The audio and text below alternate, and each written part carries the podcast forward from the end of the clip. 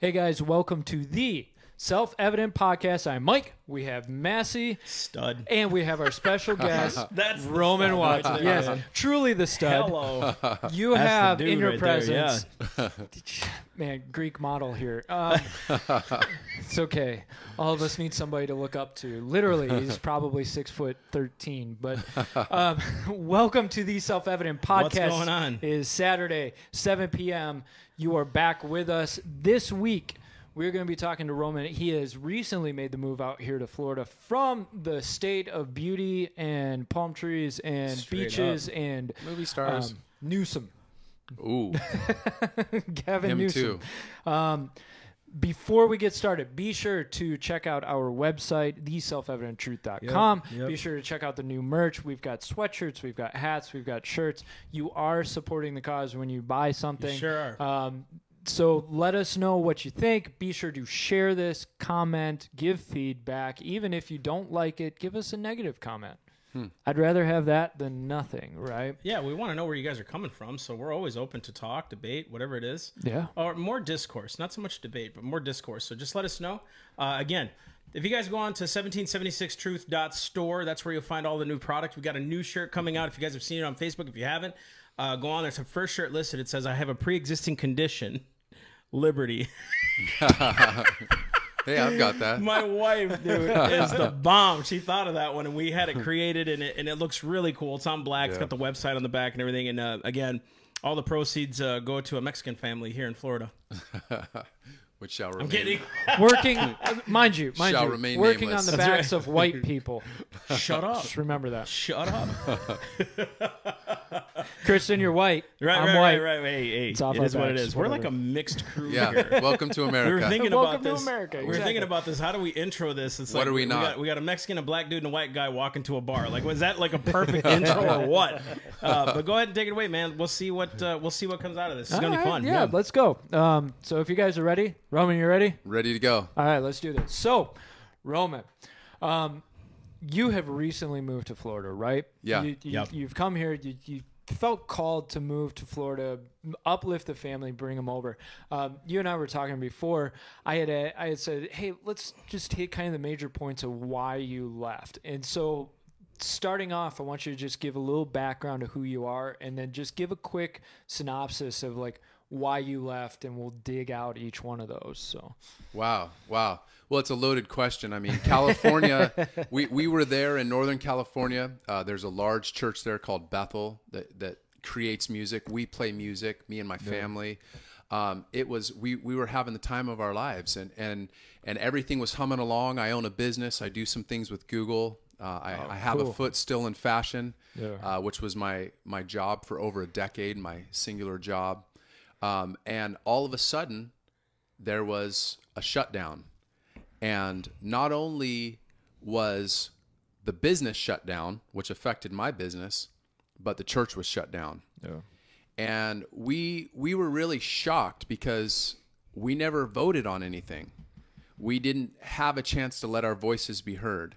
Yeah. And I think that one of my reasons for coming out here is to do exactly what we're doing right now, which is to let our voices be heard, because this is the United States of America. Yeah. That's what this country was founded on. And the fact that we can have different ideas in a time when I believe that this discourse you were talking about, Mass, I think they're trying to shut it down. Absolutely. It really, you know, you look at it, it's kind of, not kind of, in the truest sense, and I say this in the truest sense, a satanic movement or agenda of shutting down church discourse and slowly using government and social pressure to start pressing. So one thing I wanted to ask you is the people around you. Yeah. So you immediately kind of reacted like, this isn't right. We're doing something wrong here by churches just saying, okay, we'll shut down. What were the people around you doing? What were they reacting? You know? Yeah. Wow. Sheesh. I mean, there was really a mixed, I think all of us at first thought this thing was legit. Mm-hmm. As far as with the response, like, 5%, I think those were the early graphs of what we saw for this virus. 5% of America could die. Yeah. Well, yeah, let's be indoors. Let's stay indoors. However, as time went on, and do you even know anybody that has a case? No, I don't. Meanwhile, I'm going to Costco and there's thousands of people, literally thousands of people. And we can't even go to the usual businesses. We can't step into the house of God and express our hearts to God. By the way, that church that I was a part of had close to, I would say on the conservative, 9,000 to 10,000 people going through a weekend. Wow. So when you shut down to 100, you can see what operations are you going to be able to have. What was the church's statement to their congregation about it? What did they say? This is really tricky for me because... I can see why. Yeah, I can understand. Because I so appreciate this ministry. We sing so many of the songs. Yeah. And I don't know. It's easy for me to say what I would do. There was nothing that was said. Really? There was nothing specifically that was said to address what was taking place. And it was, to date, for all of us, the most traumatic thing that had ever happened in our lives. We were literally... watching friends of ours that own business failing. I knew that I immediately had $20,000 of contracts pushed out within the first 5 days. Ooh. Okay. They're just, everybody called me up that could and said, no dice. We don't know what's going on. Yeah. And we went to the people that we own bills to, namely my mortgage, my car, all these different things. And there was forbearance programs. However, I knew if I am not taking care of my family, which we have 5 kids, then this is not a sustainable situation. Okay. So I had visited this place called Stuart, Florida, about 6 years before. Yeah. And I shot a call to my friend Todd and I said, hey, what's going on? And he goes, oh man, we're just doing great. We haven't stopped meeting. Yeah. And I about lost it. I went, what? You've not stopped meeting? I got off that phone call. I said to my wife, let's go visit Florida. And that was the beginning. And because I went, man, we are a people, like, worship is who we are. Yep. Yeah. And it was funny. A good friend of mine is a pastor, a local pastor in the area. They were making great online productions. He says, man, what do you think of these productions that I've been making? I said, it's like the cooking channel. Ooh. You're doing something really beautiful. Yeah. It looks really great, but I want to eat it. That's, and Massie and I had talked about, yeah. We're not at all against, if churches really felt called by God, yes, to shut down. That's their right. We support them, right? That's where they feel the Lord is leading them. Yeah. Our struggle with it was exactly that of worship and coming together physically. There is an aspect in the body of needing to come together, yeah, physically. Yeah. That you lose on worship, especially in California when they start saying you can't sing, right, even on your live cast. This is the thing. You start to smell something in the air. Something's fishy, because, right, you go, they're not coming in the front door with this. How is there, and by the way, right before that edict, and there's been 40 of them, executive orders by Gavin Newsom, 40, and yesterday the top news was that there's a $20 billion deficit that has been being covered up in California. I heard something about that.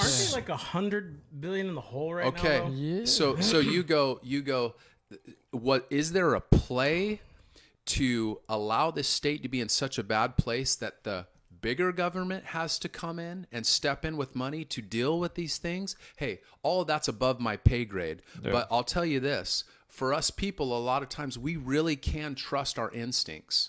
Yeah. A lot of times we can feel there's something that's not right. Mm-hmm. And more than that, I begin to, as this governor would issue these edicts, I begin to really think, wow, what's coming down the pike next? Yeah.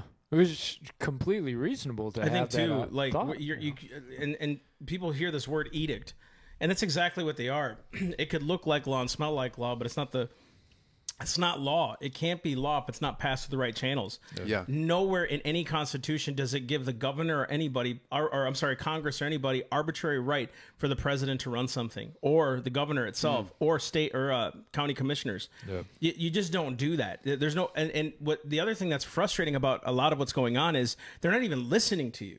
Right. So the people that are like, look, dude, we're cool, we're fine, leave us alone.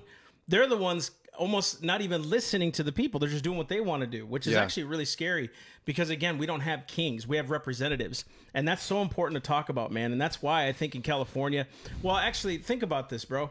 A lot of people, we said this last week, a lot of people are leaving California, New Jersey, New York. They're leaving in droves right now and coming to states that are conservative. Now, there's only one maybe hang up about that. Don't bring your politics with you. You know what I mean? It, right? So it's like we have to be all the more stronger as Christians. And I don't even want to use the word conservative because it's kind of meshed with the Republican mess. And understand my heart and why I say that if you're new. I'm not just a conservative for conservative's sake. I'm a constitutionalist, and we all should be. Yeah. We should all be Word of God, Bible-believing Christians if we're Christian. Well, it's the same thing as a citizen. If I'm a patriot and a citizen, I read what's in the Constitution. I don't let the government go outside of its bounds. Yeah. That's my job to call it out. And it's not being mean. It's just holding people accountable. And that's our job, right? Yeah. So here's another question for you. In California, do you see, I think it just happened here with John MacArthur. You know, he comes out, came out swinging. What I don't like is, I guess people have attacked him too. It's like you came out a little too late. No, he did what was on his conscience. If he stopped, he did what he did. Mm-hmm. Praise God, he got a victory in the courts. My whole argument was take it to the courts. Yes. They're not going to win. And someone said to me the other day, well, we just lost in California. No. You're eventually going to lose because it's like the First Amendment will always win out. Yeah. What do you think that is missing in California? There are some people, pastors, who are constitutionalists. I know them. I've spoken out there before. What do you think that's missing out there right now that they need? And not just a quick answer, but what are they missing? Why is it that they did stop or shut down? Because some did it by conscience, but let's be honest here. Most did it by fear. Yes. The government said, so we better obey the government. Yeah. Right? Wow. I mean, you know, I think that there is a political element to the body of Christ. And I think that this is a place that we have to check all of our hearts. Me and you have to check our hearts and go, am I going to allow the fear of man or the fear of God to dictate the direction of my life? And one of the reasons that I look and go, wow, well, you are in a largely democratic state. You're dealing with a global audience, much of which is in Europe, in Australia. These are liberal places. Yeah. You'd like to think it's more than just it being bad for business. You're absolutely right. Like, you've got to think beyond the direct, you know, and start looking at like, okay, what am I actually following here? And I was having this conversation with somebody earlier today, and he was kind of wondering like, you know, what's going on here? What do you do? And I was telling him, look, the church really has to wake up. Yes. Come on. Not just in a political revolution sense. Truth. Like the church has to really draw the line of, am I going to follow the Lord or am I going to follow the government? Because we've been so comfortable for so long. There's the word. There it is. Both have for the most part kept in line with each other, government and God, right? Yeah. They for the most part, government has just said, church, do what you need to do. Give or take, we respect what you're doing and we're not going to mess with you. Now all of a sudden that's been erased. Now all of a sudden government has started to turn against what the church is doing. The whole idea was our Constitution was meant to restrain government. That's and here's checks and balances. Here's the problem. It's like we elect them and then they think they just, okay, I'm going to do what I think is right. Where did they get that idea from? Because we put a lot of emphasis on the president, not on Congress. And the Congress is, I'm sorry, this is going to sound really terrible. I know. They've been spineless from the jump. Oh, yeah. What are they doing? Like, seriously, are they telling the president or governors saying, hey, we're Congress here? What about state Congress? You know, state governors, or governments, I should say. Where are the Congress coming out and saying, hey, governor, what are you doing? Lisa Keller just said, in Michigan, our governor has issued 168 executive orders. Wow. Since the whole thing, what the heck? She's a dictator, man. Wow. I mean, this is insanity. Yeah. We didn't elect you so you could run, like, rule a nation. That's not your job. Literally, your job is govern, not rule. Yeah. It's govern. Legit. Yes. Yes. But to be honest with you guys, the Declaration's clear when it says that they only get their powers from the consent of the governed. Yeah. Are we governed by the Constitution? Are we governed by the Ten Commandments? Because we're only giving them what we allow. So it's not all on them. It's on us too. You know, now, here's the hope.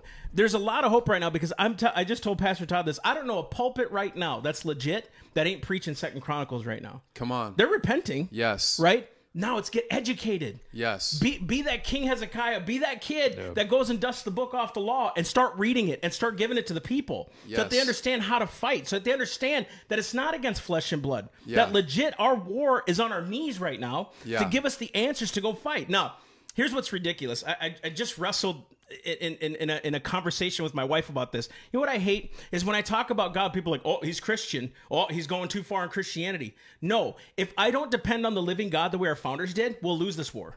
We'll lose this battle. Yeah.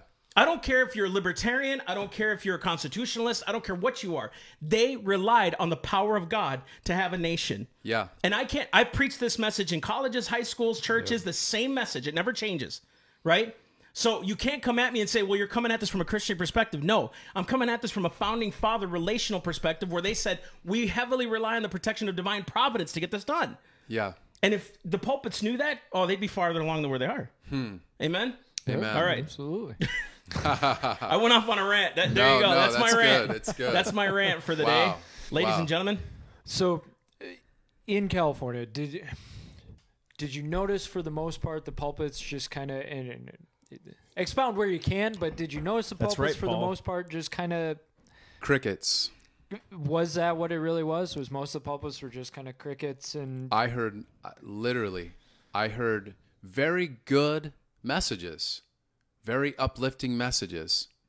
However, it's always been my belief that the job of the man of God is to go into the secret place and hear what the Lord would speak from his word to his people about what is taking place. No. This is what the whole job is to not have that, not to have yesterday's bread, not to pop it in the microwave, yesterday's ideas, but to have relevant. So I began to be hungry. And this really, Michael, this is what really led me here. I like that he called you Michael. Because I came here, and I saw a church that was still worshiping. I saw Massie preaching. I saw momentum already. And by the way, that's a great word to people, is that when you find ministries and groups that are doing the things that move your heart, support them. Absolutely. Absolutely support them. So there's one way I could support, which is financially. The other way, and this is what the Lord reminded me, because I came to Bethel and I thought, oh, this is my time to make money and my kids will be in good shape. And the Lord goes, no, you have to keep re-upping your membership. Ooh. Ooh. You have to keep re-upping. This is the modern language for, man, what did he say? Yeah. Hey, if anyone would come after me, let him deny himself, take up his cross daily. Yep. And ease is the thing. So why, at the root of it, I really believe that it's harder to fight. It's harder to go against the flow.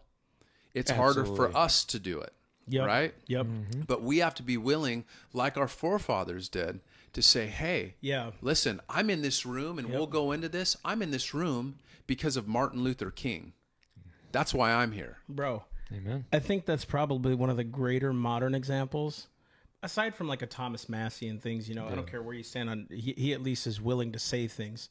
But, you know, you have a guy who literally legit flipped a system, an entire economic system in his state, got people's attention, and he did it through peaceful, loving means. Yes. You would know a lot of people didn't agree with him. You know, Malcolm X and these guys, a lot of the Black Panthers didn't agree with his methods, which he didn't even like diss him. He was like, okay, but I'm going to continue. This is what God told me, basically, is what he said. Yeah. And you look at someone who literally flipped a nation. I mean, a nation, dude. You could not deny that dude had an influence as a preacher. He was a preacher, man. Yeah. And it's like, no, I'm not just saying because he's a preacher. That's called favor from God. He knew what he was called to. Totally. He took it on. Robert Kennedy, same thing. I believe John F. Kennedy through all of his flaws and things, there was some righteousness there. And it was like, they said at that time when those three were assassinated, a light went out in our country. Yeah. Yeah. Because there was like, they were like the three kind of younger, still, you know, respected the traditions, but exactly. Yep. And so you look at, okay, where's our place right now?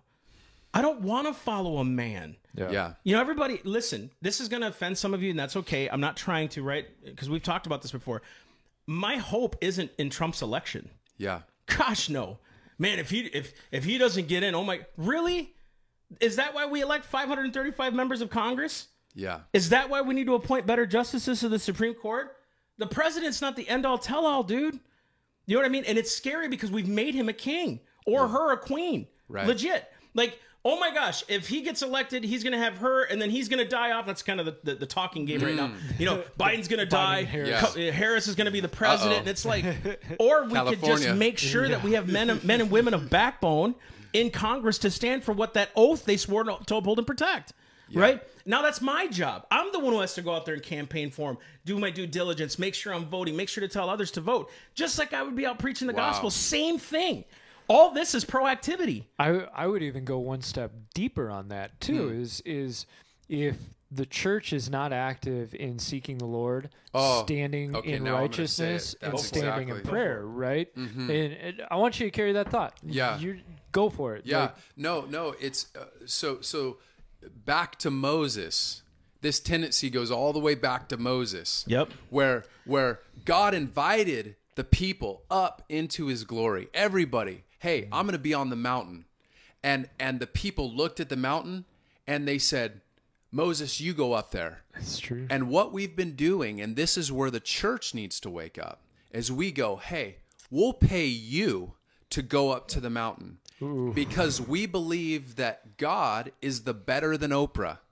We know what he says is true, but we don't want to talk to him. Dang. Ooh. We don't want to talk to him. So we'll pay you well. You can have whatever life you want. Just go tell us what he says, and we will do it. And what are we doing? That exact same thing with the president. That's rather good. Than being active, rather than us taking the journey collectively. Dude, the president only is a representation of who we are as a people. Yeah. Yeah. I mean, seriously, I'm not saying Trump. Look, people are going to get you into this debate. Oh, he says this, he's this. Yeah. He runs his mouth and all this other stuff. Well, look, there's two ways you could look at it. A, he runs his mouth, or B, he's actually saying something of merit and he's confronting an entire system because he's not a politician by any means, right? Thank God we didn't need one of those, right? That's why he got in. We had had enough of politicians. Right. We knew when he was elected, he was not going to be a pastor. Right. He was a business guy. We knew that going into this, right? Nobody should have been shocked. Right. At how he does what he does, because that's who he is. Now, there's a bunch of cool things happening like prophecies and stuff. That's great. But it's like, the people need to know that they can run for Congress themselves, and it's not hard. Yes. Read that paper, right? Yeah. That's the Constitution, the Declaration, the Northwest Ordinance. Read everything, the Articles of Confederation. Read the Federalist Papers. Read debates on why the Constitution was so important to restrain the federal government. They weren't just restraining the federal government. They were restraining the passions of men because they're just like you and me. Mm-hmm. And with a lot of power, dude, you can do some crazy things. Absolutely. And we've seen it in history. It was just 7 years ago Hitler existed. I know it's an extreme. People will take this out of context. That's an extreme case. But, dude, you're seeing it today in other countries. Why is it that in North Korea, what's his name, Kim Jong-un, everybody worships this guy. He's the dictator of the nation. Yeah. Castro, dictator of a nation. Iran, dictator of a nation. China. I'm serious. So, like, we're seeing this happen and happen. Is that what you want? People are like, well, how come we're not like other countries? Have you lived in other countries with the freedom that you've tasted here? Isn't that funny? The people of God even said we want to be like the other nations. Right. Right. They had analogy. It had a very, for lack of a better word, libertarian system. Right. Yeah. They had a very open, free, liberty style system of just having the judges. And they were the ones who went to God and said, no. We want a king. Yeah. We want a ruler over us. And we're doing the exact same thing. And with the church, it's so vital that the church, especially right now, figures out whether they're going to follow God or continue just getting along with man, because the time is over for us to just get along with man. Dude, seriously, right? When Washington became president, they asked him to be a king. Wow. He didn't want that. Yeah. That's what they just left. Why would you want that? Yeah. Why would you want someone to rule over you? Paul Garner just said this. The majority of the American people are looking for an authoritarian champion. Yeah. And it's true, because again, we've said this 100 times. Everybody wants a silver bullet. It's crappy now. Can we just find something to just fix this real quick so I can go back to my life? Right. When you realize your life's not going to be the same anymore once you get involved. It's funny, man. The more knowledge you get, the worse it gets sometimes. You feel like, gosh, Lord, there's so much to fight. And you have to go before God saying, Lord, what is my place here? What am I called to? We just talked about that earlier today. Yeah. What lane do you want me to plow right now? Because if that ain't working, I'm fighting in the flesh. This is ridiculous. I'm just going to keep doing what everyone else is doing. Yeah. I don't want to do that. I don't want us to be a podcast that just talks about the modern issues and says, it's the Democrats. Right. The Republicans do it too. Absolutely. You can't keep saying that. Yeah. The Republicans are just as guilty of deaths of babies and a national debt. Let's get real, folks. You can't keep brushing this stuff under the rug. Absolutely. You can't. And you know what? This may turn some people off. It's okay. And you should be. Until you start to realize and do your own homework, it's not the man that I trust. It's God. And until they put their trust in God, or actually at least have some kind of morality, it won't change. And it can't change. I don't want us to be the same thing when we go out to speak. You know, are you going to go into that high school and talk about God? Yes. Because that's what's going to set them free. Why can't we do that? And why am I called too far on the right for doing that? Absolutely. Why is it that a church, when it opens its doors, now we're being told that we don't care about people?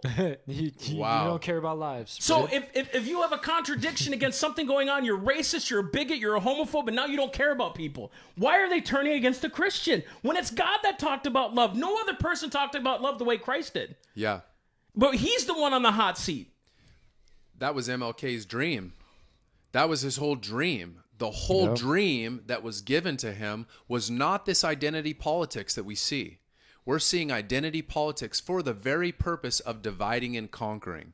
This is the plan. To keep us from uniting as a people, to keep us from being active, to keep us, don't talk about religion, don't talk about politics. These are the two things we need to be discussing. Yeah. This is the time to talk about them.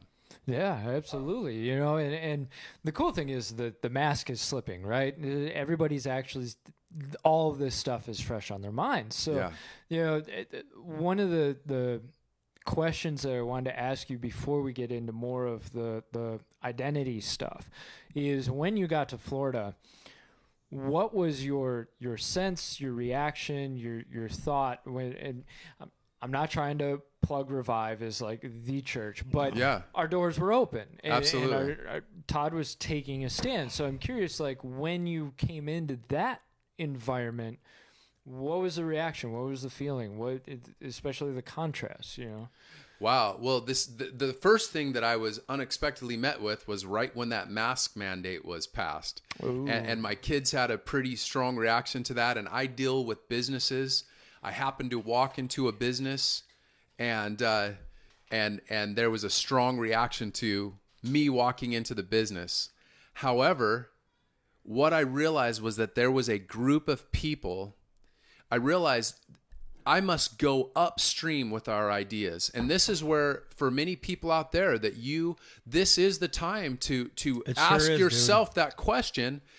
What am I called to do in this hour? What is my role? For me, it was leaving behind California. It was leaving behind a beautiful house that was on a hill. Bro, legit. It was leaving behind our family to go, hey, you know what? If it's end times, if it's, you know, people have been trying to get the times right for so long, but I'll tell you this, I want to be about God's business. Yep. And I want to be running with people that are doing and saying and acting in ways already that I believe in. Amen. And I think too, I think that when you look at what the founders pledged their lives and fortunes on, it was for their kids.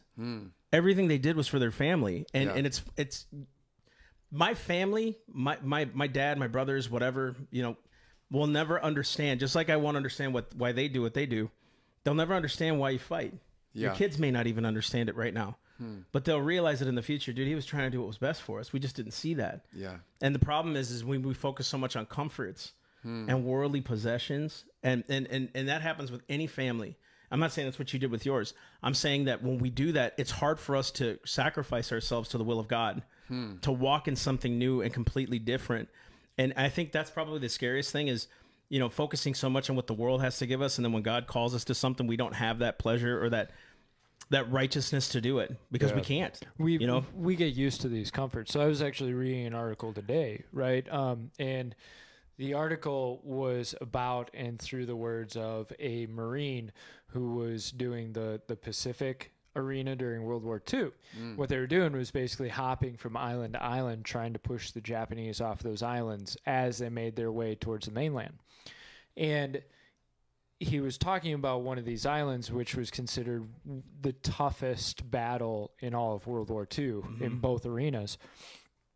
And it talked about just the absolute devastating grind to be in that situation for a month plus. And this was like not just no shower, no brushing your teeth, but like caked in dust and mud in the scorching heat and bloat flies, like or bot flies or whatever, flying over you at all times and just corpses all over the place, and you're sweating so much that your socks are soaked and dripping, but you can't change them because you don't have time, and shells coming down on you constantly and hearing that whiz and whine of the shell. And basically, like, you ever been super nervous when something's about to happen and you just like you grit your teeth and your heart rate goes up and you're tense? Like having that every time you hear that whistle and, you know, bullets whizzing, and just for a month straight, and the physical and emotional and mental exhaustion of this situation, right? And then he gets back, and people are getting mad about the bus line being too long. Come on. Or stubbing their toe, or, you know, like getting mad because their flight got delayed. Yeah. And we get so spoiled when we're comfortable. Wow. When we're in comfort, when we get spoiled. And my fear is, and I know I've said this before, that's where the church is at the moment, is we're so asleep and so comfortable.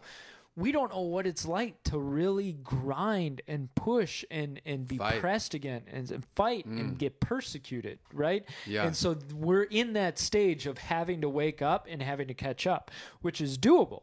It's completely possible, but the voices of the leaders of the church have to say, look, this is now where you start drawing the line of, are you going to be comfortable and try to create normal again and hope that you can wait out the storm and then everything will go back to normal? Yep. Yeah. Or realize this storm isn't going away. It's going to get worse. You better start putting oil in your lamps and start getting prepared and walking the tough walk. Absolutely. Guys, we're really sorry. Our video keeps freezing up for some reason. And we don't know why that is, but I think the audio is still going, so people can still hear us, because I'm seeing the auto captions and stuff like that. So forgive us. Just keep listening. We'll try to fix this as soon as we can here, because it just keeps freezing. Yeah. The video does anyway. So, I mean, on a different note, I think that there's a lot of hope. And, you know, what we're seeing out there, we talked about this a little bit last week, but I kind of want to highlight this, dude, is, you know, you're into worship. You did that for a long while. And you know, your kids are extremely talented, you know, and such a good family. Your wife's amazing. Just really good people, man. Going out to a restaurant with you guys really showed me a lot about, you know, who you guys are, and just able to talk to them and see their dreams and what they're thinking about your kids, you know, and stuff like that. And we had to fight the mask mandate, and I acted like a complete fool. Guys, I was like shoving the mask underneath my chin, like, is this a food catcher? Because I didn't bring one in. They're like, we have to sell you one, sir. And I'm like, what? You know? And so, yeah, I was acting a fool, though, dude. Like, I was cocky, remember? I was like, Rebecca probably thinks I'm a heathen. What kind of assistant pastor is this, you know? And but it was funny because the kids were like, I ain't wearing no mask. And I'm like, that's my people right there. But back to the point, like, as worshipers, look what's happening in Oregon, California. Yeah. And as they move up the coast, and you know what they're doing, and praise God for dudes like Sean Foyt. Come on. That, wow. That it's so crazy because he came out of left field when he started to run for office. It's like, there you go. Like, I can champion you all day long. And we did. We promoted him and did our best to, you know, it would have been great to have him on the podcast. We just couldn't contact him. But just to see that, hey, he's taking this to the streets now. He's bringing out people like Chris Sanhal and all these things that are speaking nationally to these people. Yeah. Not just worshiping, but now they're educating people at the same time.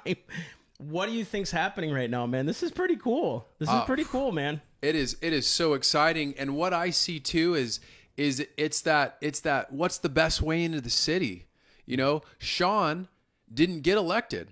He ran for office. It didn't happen. Did it stop him? He goes, you know what? This is who I am. I'm going to take what I have. Proud of him.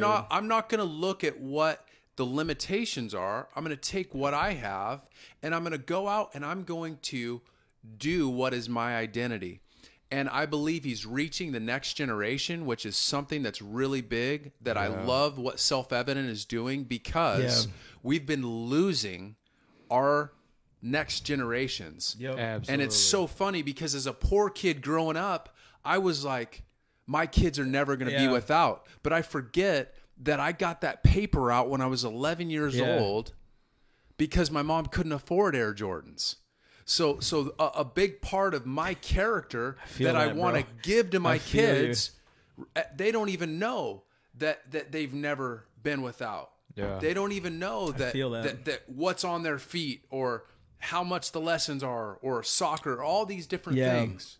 Yeah, what you're saying that there is kind of part of the American spirit is this idea that I can succeed. Yes. And that, you know, hey, I grew up in poverty, wake that up. You know, and it is, there's nothing wrong with it in the righteous way and taking care of your family. And, you know, it's funny. I find this funny, you know, like when we started this ministry, why was it wrong to start this and fight for this and work hard for this and sleep and have sleepless nights? But if I was to do that with business, everybody'd be like, oh, that's what you got to do.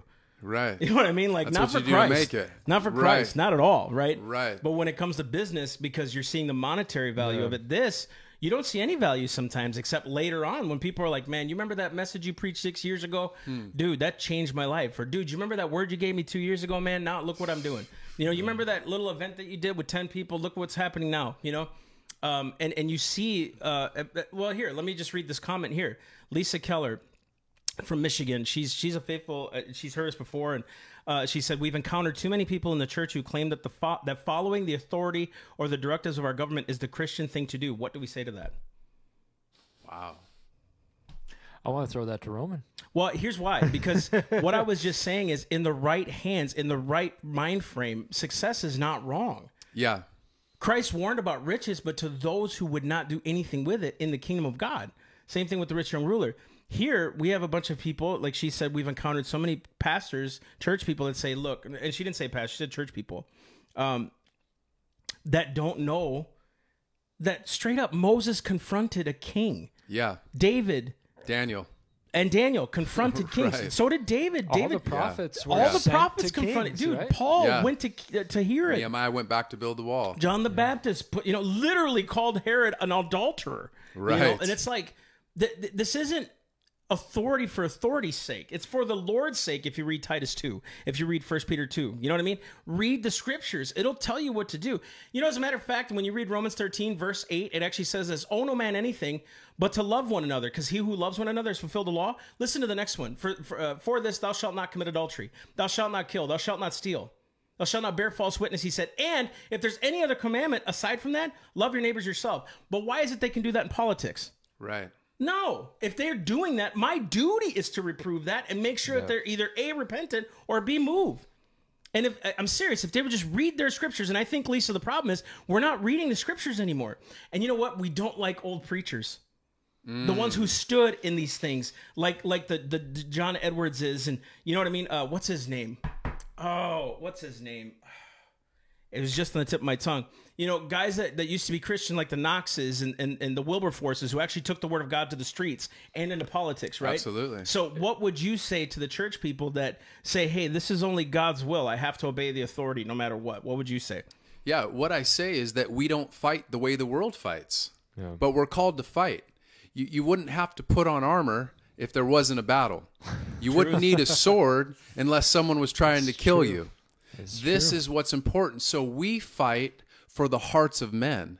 And this is why Jesus changed the world. This is why Gandhi adopting the nonviolent, the turn the other cheek. See, God's ways work whether you acknowledge him or not. Yeah. He turned the other cheek. He broke the caste system within India. This is what Martin Luther King, who had another contemporary, MLK, it was Martin that changed the world with the simple dream that he got from God that he expressed. So we can let our voices be heard in this time. Yep. We don't fight like the rioters fight. That's not how we fight. Yeah, it's unchristian to do that. Yeah. That is unchristian to do. Absolutely. And my response would be, we have to decide, is our faith going to be something that is just a recognition of knowledge? Right. Or is it an actual change of heart, an actual behavior, an actual movement or activity? So I want to ask you this question because it's going to help prove my point, because I have an idea what you'll answer. Okay.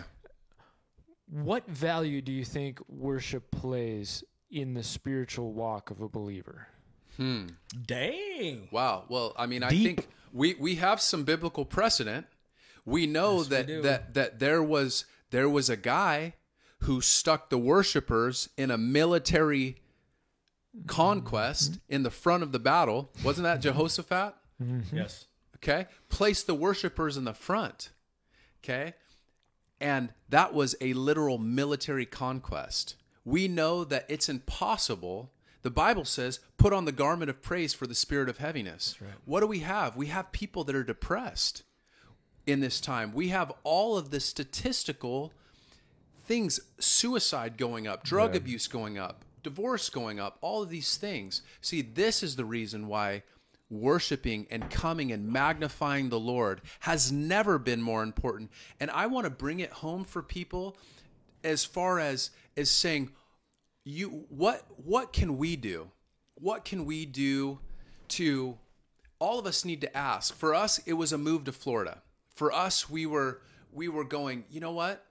This is what we're going to do. We're going to join with people that are still worshiping, that are letting their voices be heard and make an impact in our lives. And I think every one of us, if you walk away with nothing more from today, ask yourself, God, what do you have for me to do in this season? Yeah. This is one of the most important things that we can do. It's not enough just to throw money at it.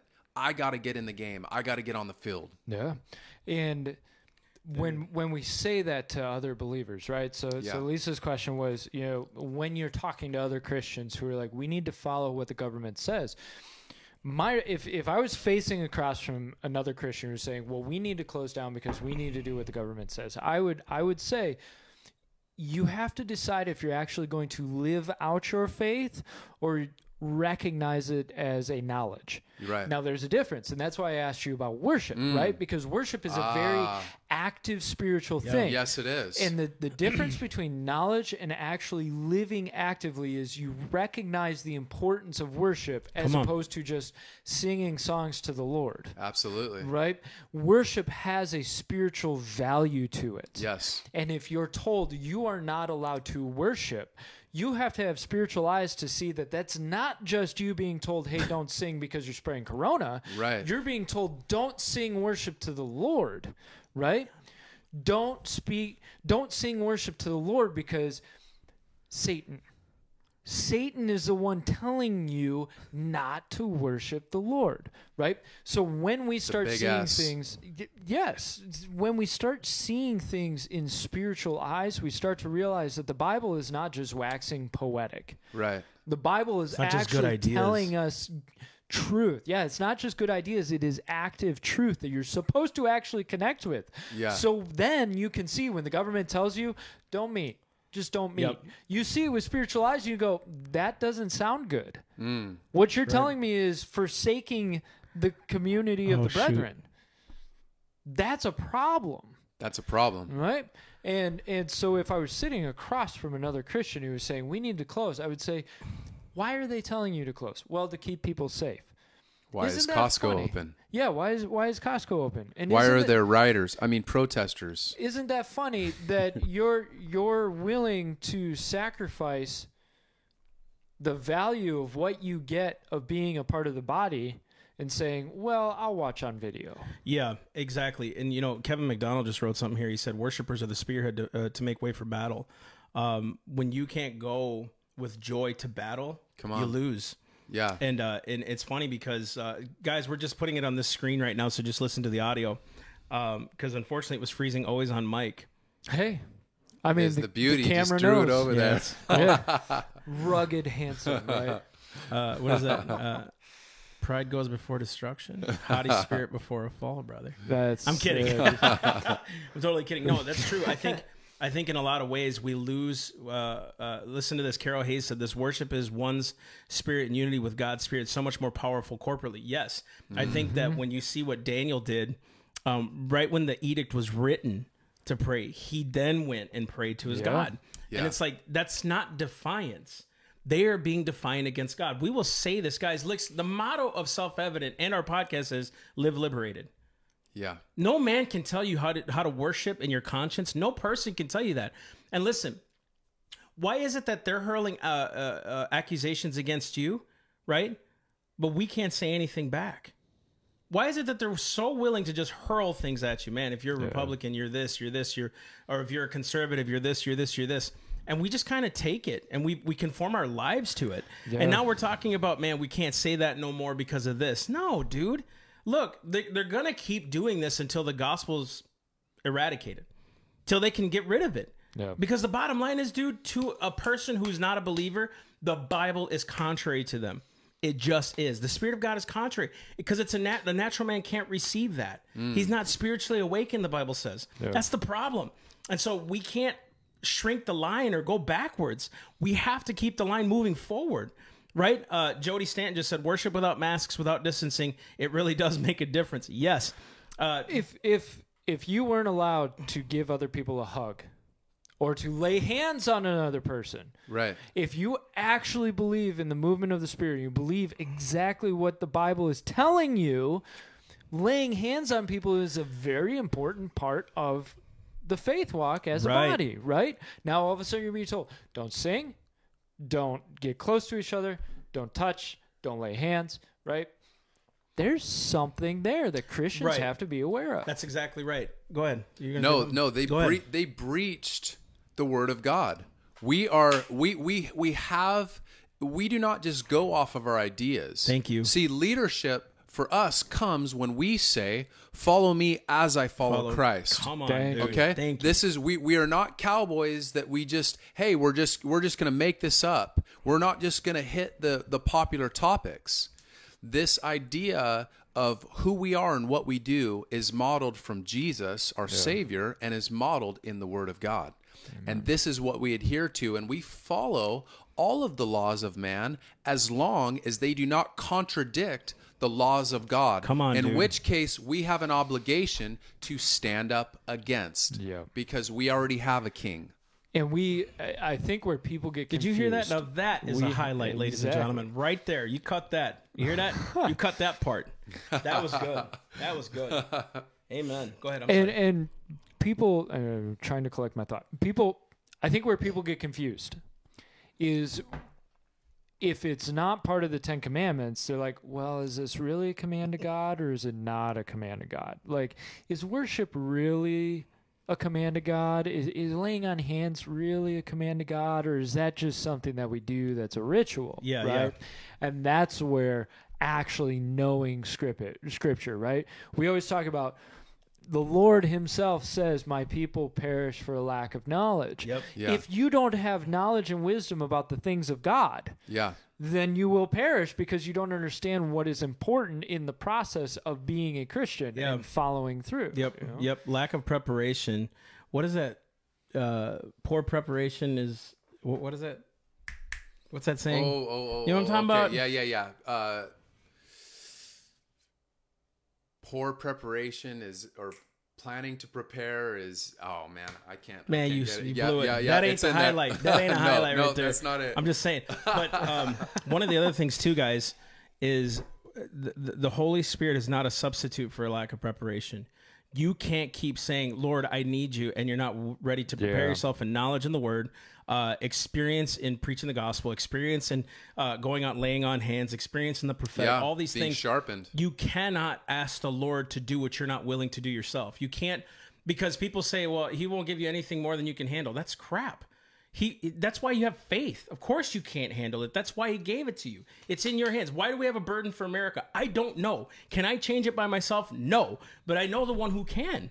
And so we're willing to fight for that because, dude, I didn't just get this burden overnight. We fight because we see what God's done in the past. Again, you go to Hebrews 12. We're surrounded by a great cloud of witnesses who literally subdued kingdoms. Wow. Okay, well, here we are. Why can't we? And we can. I'm sorry. Why can't we? We can believe in this. Yeah. I can go to prayer with this and say, Lord, I'm no John Knox. I ain't. But I'm just Massie. Can you just use this to go do that? I'm cool with that. Can you use Revive Church to go change the city and the territory? Yes, he can, because he ordained it and he called it. And this is what should give you hope.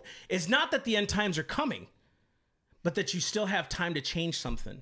You still have time to develop the story of what God's going to do in your life for other people. That's the hope, man. Like, I don't care. Like, legit, I don't care when he comes back. That's never on my mind. Never. You know why? Because he's going to come back. Yeah. What do you want to be doing? Yeah, like, come on. It's destiny versus assignment. Yeah. Right? We can't confuse our destiny with our assignment. This is so huge. You know, God has told us, and by the way, New Testament, Matthew 28, the Great Commission, not just anything. He said, hey, go out into the world, make disciples of all nations. Truth. Baptizing them in the name of the Father, and the Son, and the Holy Spirit. Come on. Teaching them to do and observe all the things which I have taught you. Yeah. Of all the words that Jesus chose, he chose disciples. Okay? That was the word. In that is discipline. My character is the sum of my disciplines. This is what we have to teach to our next generation that says, don't judge me, bro. Yeah. Right? We are the sum of the disciplines in our lives. And the disciplines that we choose, as it says in 1 John, hey, his commandments are not burdensome. They're not, man. When you love him. When you follow God, when you follow the instruction of someone, and everything goes great in your life, right? This is who our God is. He knows what he's talking about. His ways work. I love that his commandments are not burdensome. And if you love, it's not a burden for you guys to love your wives and husbands. Yeah. It's not a burden to love God and obey what he says. Here, I'm not supernatural, but my wife and I, when we make a decision and she's like, okay, I'll submit to that. Or I say, you know what? That's a great idea. I'll use that. When we go back and forth, it's a beautiful synergy that happens in our, because we learn to trust. We learn, hey, we've walked through this before. God's provided. Imagine getting that kind of response from a supernatural God.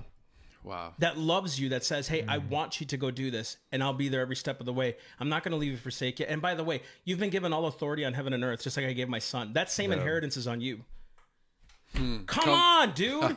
There it is. That's the answer. So it's like, why can't we believe? And again, we've talked about this 100 times. Guys, it's true. Jody Stan said, touch is huge. Dude, there's a reason he said lay hands on the sick. Yeah. You can't change that. Dude, there's something about being in front of somebody. There's something about when he grabbed the centurion's ear and put it back on his face, on his head. There's something about that. He felt the touch of God when that happened. That's unique. It's different. It's not the same thing as just praying for someone over internet. Let me ask you this, and this and is, I'm not saying that's bad. This is real world illustration. That. Yeah. And if you have a believer across from you and they're married, this is a perfect illustration.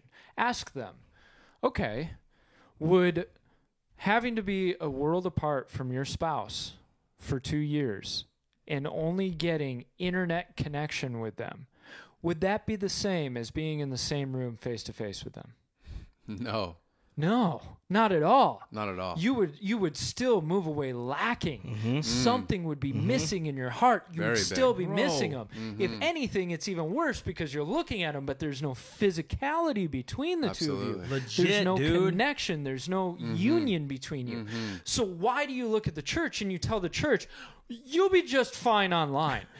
That's crap because it's percentage, like a fraction of the real connection. That's right. I said crap. I'll say it again. I've even got my son saying crap, dude.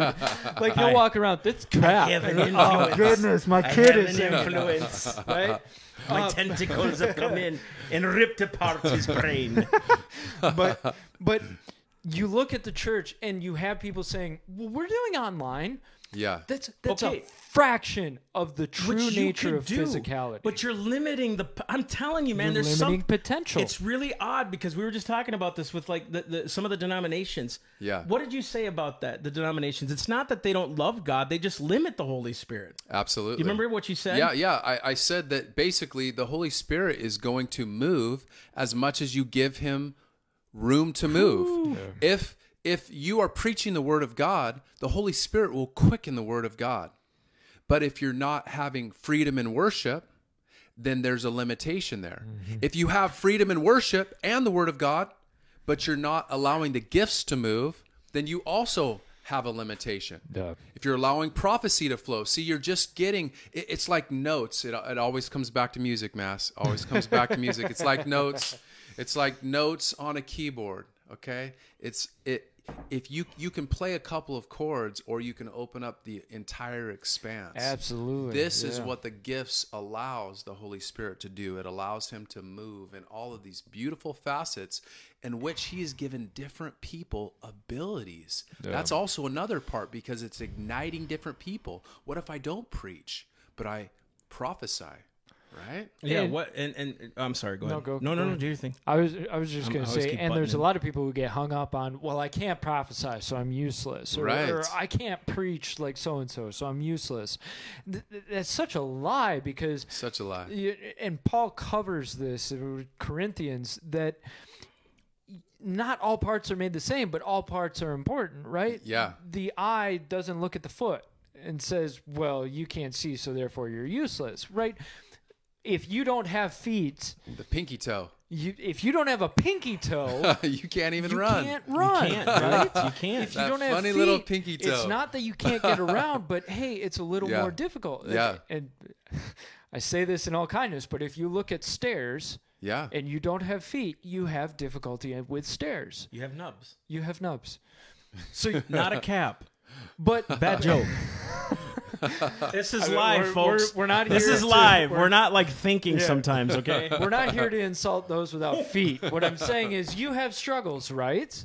Each of us has struggle if we have a disability, right? Yeah. And so each part plays its role because guess what? You have the apostolic leaders who just cannot pastor. That's not an insult to them. It's just not part of their makeup to really connect with each person and draw them in and lead them along in their personal relationship. But that's why you're needed. That's why you're needed is to be there with that person while the apostolic has the vision for where the group is going, right? So everybody plays their part. It's just so many Christians go, well, I don't prophesy or I'm not apostolic, so therefore I have no gift and it doesn't matter. Right. You're buying into a lie. You're buying into a lie. What makes you come alive? What do you have passion for, right? Yeah. This is a good indicator.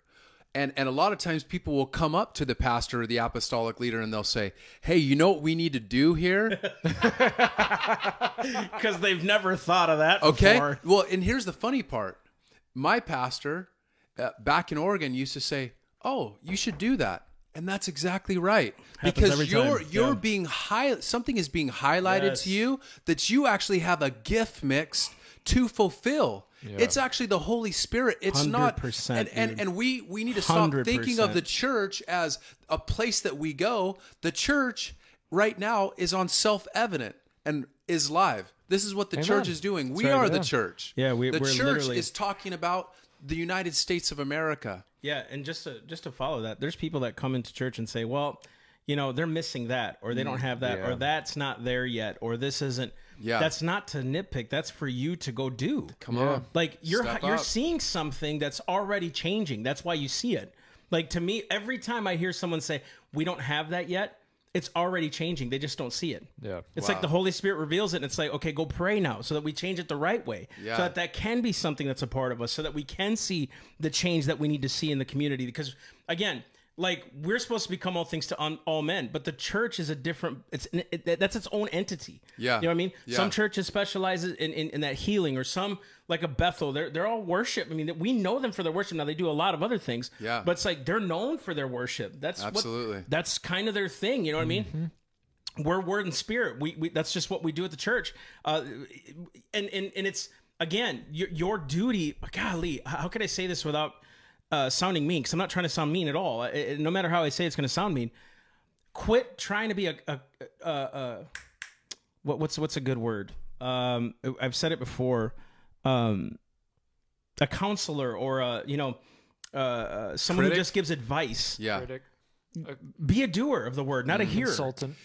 That's it. Consultants. Wow. Be a doer of the word, not a hearer only. Because then the Bible says you deceive yourself. Yeah. Mass. I think that. Here's the cool part on that. It's not a heavy thing. This is what we've been longing for. You can only get coached up so long. I really believe that there's a longing inside of people that are out there today, that there's something in you. It's so funny because during this time, we've talked about the alcoholism going up. Yeah, Guess what? The Holy Spirit is beckoning you, and what you've been looking for is to actually play the game. Yeah. Is actually to come alive into the adventure, into the significance, into the unknown. Yeah. All of us are longing for this. You don't have to watch a movie to experience that. Right. This is what I tell my kids. I say, hey, listen, I used to tell them, you can watch TV or you can be on TV. Is it, dude, I want to... I didn't interrupt, did I? No. That's something that I'm very passionate about changing in my own life and other people's lives. Yeah. Are you a consumer or a producer? Wow. And so many people get into the cycle of watching TV hour upon hour upon hour. And they get into this consumption life where it becomes more unfulfilling, more depressing, more anxiety-ridden, stress-inducing. Yes. Why? Wow. Because you're not producing in your life. You're not moving after the desires that the Lord has placed in your heart and moving forward to act on those. Instead, you're looking and saying, well, somebody else is doing it. I'll enjoy a fraction of it through their eyes. That's right. So we enjoy the movie because somebody else, vicariously, somebody else produced that movie. Somebody else acted, wrote it, filmed it, directed it, produced it, did the audio, right? There's something in there that we were kind of like, I wish I could do that. Mm. And we're watching other people do it. And for a moment, it's like, that's really satisfying to watch them do it. But at the same time, there's something unsatisfying because it's like, I'm not a part of that process. I'm not playing the game. Yeah. I'm sorry, but every single person who sits on the bench for a sports team, there is a big part of them going, I wish I could be out there doing it, not just watching. Even when you're earning millions of dollars sitting on the bench, right, you're still not fully satisfied. Wow. You know, and go ahead. No, that brought me back to California because we were sitting fine financially. Yeah. And man, you want to see a man, and maybe this will be perhaps a segue where we can talk a little bit about, I wanted to cover, and maybe it's even another show, I don't know the length, but I wanted to talk about some of the concepts with Black Lives Matter, but I'll just say this, a man must work to feel good about himself. Absolutely. And I'll tell you, when I was in that lockdown, our money was fine. I was sitting there, you know, some stimulus had hit. It was one of the worst things. The fact that I could not go out and work and have the challenge, to have the adversity, to have to get to bed early and get up early and all of that.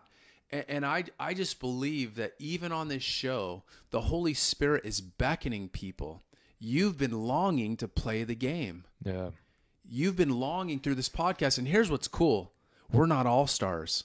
This is the good part. No, we're cool. No, we are literally cool with that. Yeah. Right? It's funny because Frederick Douglass said this. It's not light that we need. You know Frederick Douglass, right? Yeah. Friends of ours are part of the Frederick Douglass Republicans. You guys should look up that organization. It's really good.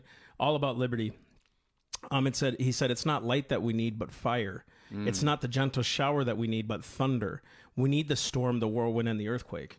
Mm-hmm. That's what you're asking for when you want revival. Hmm. It's not the touch from God. It'll literally shake a nation. Yeah. That's what you're asking. And when it shakes, it's going to expose. Don't be afraid now. Now's the time to push, man. Yeah. And I would say it works from both sides. And this is what hit me about that quote. You want to be able to cause the earthquake in the society for the Lord, right? But it's also the earthquake that moves the person who hasn't moved yet. Ooh.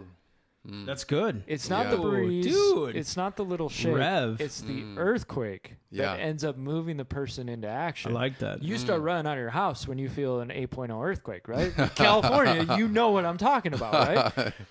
So it works on both ends. It's major shakeup that helps move people. Yep. But then people can want to make a major shakeup, right? And there can be a shakeup that moves you to produce a good shakeup, you know? And we have to remember that we have to start somewhere. Yep. And I think that's kind of the lesson that we're drawing from this is like, you have somewhere to start and it's activity. And like we were talking about in terms of churches closing their doors, we have to let go of what's behind us. We have to let go of the old comfort. Right. And when Christ tells us, pick up your cross and follow me, what he's basically saying is you have to leave everything behind. Wow. You have to set it all back, and you have to pick up the cross and start walking with me. And that is like sermon upon sermon of the symbolism of that idea. But you can't carry much if you're carrying a cross. Exactly. No. And again, guys, you know, we're so honored to have Roman here, and obviously we're here every Saturday, Thursdays too. But my bad. Did you not do it again? Shush, man. Shut your mouth, man. But guess what? I'll take it over this week. No. No, I'll do it. I just keep because I'm with the kids, man. Don't blame me. I'm with my children. It's all about the kiddies. I'm waiting to do it. And you keep saying, I'll do it. And then you don't do it. And I'm like, I'll do it. Guys, and you're like, no, I'll do it. But I got some exciting news here. Not this Thursday, but the following. We're going to have Heidi St. John join us on the podcast. Yep. I got to know her in Orlando here a couple weeks ago. And I'd never heard of her before. And I'd heard her name. I just had never heard of her. Yeah, I've heard that name too. She's a fireball, man. And you know, reminded me a lot of us. Very kindred. Yeah. And she's just a doer. She's very knowledgeable in scripture. But really gives a lot of hope, and so we're going to have her on, which is really exciting. So look for that. We'll make some posts about it here real soon. But listen, our motto is live liberated. But I want to read you this quote from James Wilson. He was a politician, but he said this: without liberty, law loses its nature and its name and becomes oppression. Listen to the next part. Without law, liberty also loses its nature and its name and becomes sin. Amen. Which is oppression. Need to have the word and the spirit. When we're talking about liberty, if you don't know the law, you can't have proper liberty. No. You can't. And you can't have liberty if you abuse the law. Wow. You see what I mean? So there's got to be this word and the spirit. There has to be a mixture of law and liberty. Law and grace works together when you do it the right way. And no matter what, you're serving something. So you're either serving the Lord and there's a freedom in that service, or you're serving sin and you're a slave to sin.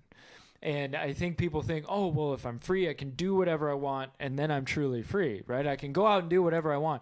But isn't it funny how quickly sin controls you and handles you? And we're teaching our kids, man. You know? Yeah. Where do we get our ideas? Because now the arrogance of man to come, and now we're not even sure what a man is. No. We're not even sure what a woman is. If we don't get our ideas from the Word of God that are tried and true and proven, right? I'd like to learn from Solomon. I'd like to learn from David. These are the people that I would like to speak to me. Yep. Totally get it. Roman, you get closing thought, and then I'll outro us. So one last thought for the people. Anything you want to speak out to them before we close? They may take our lives, but they'll never take our freedom. Wow. Well, it's been such a pleasure to be here. This is the beginning of a journey that I believe everybody that God is beckoning everyone to come and be a part of. This is the time. This is the season to get into the game. Absolutely. Dude, amen. Exciting, man. I love it. So, guys, once again, we are the Self-Evident Truth Podcast. You can always find us here Saturdays, 7 p.m. Before we close, I want you guys to hit the share button. I want to share. Come on, share explosion. Share. Guys, the more followers we get, the more the message gets out there, and it's going to reach different areas of the world. Yep. And we're already getting some really cool responses on different platforms. And be sure to go to YouTube, sign on and subscribe to us. Yes. Hit the notification bell. Well, what else are we on? We're on the podcast app. We're on Apple iTunes. We're on Spotify. We're on YouTube, BitChute. We're on all these different platforms. So don't be afraid to go out there and research those. Also, we have a new website coming out hopefully in a week here, man. Hopefully. It looks pretty dope too, man. I'm excited. Can't wait. So theselfevidenttruth.com. When you guys get a chance, that's our old site right now. We'll let you know when the new one comes up. And our new product just came out. Again, guys, all that helps support the podcast, helps support us going out to doing these events, because let's be honest here, COVID hit a lot of people. So if you guys have it, please support us. Become a monthly sponsor. Be a torchbearer for us. That's what our monthly sponsorship campaign is called, Torchbearers. You'll be a part of the Torchbearer Society with some really cool perks. We have that Government versus God curriculum out right now. It's for $39. It's $60 off if you have the promo code COVID. So you guys can get all that on theselfevident.teachable.com. theselfevidenttruth, I'm sorry, .teachable.com. And then also we're creating a new curriculum called Church Liberated for your pastors and for church people. And we're going to go through Romans 13, 1 Peter 2, Titus 3. We're going to go through the law. We're going to go through the 501c3 thing. So we're going to hit it piece by piece by piece to give people answers, because when you have the truth, you can stand on it firm. So I know I just spit a lot of stuff out there, so rewind this, because you're going to want to support us. I'm serious. We're not asking for your support so we can sit down. We're literally going out and doing what we're called to do. And I'm not afraid to ask when I know it's for the Lord. Yeah. When I know it's for God, I don't care. You can get mad at me all you want, but I know it's for the Lord. And we're doing it to the best of our ability. So we love you guys very much. And Mike, you close us out. Sorry, I had to take over. I'll shut up now. All right, guys. We love you very much. Roman, thank you so much for coming out tonight. All right, guys. You have a great night.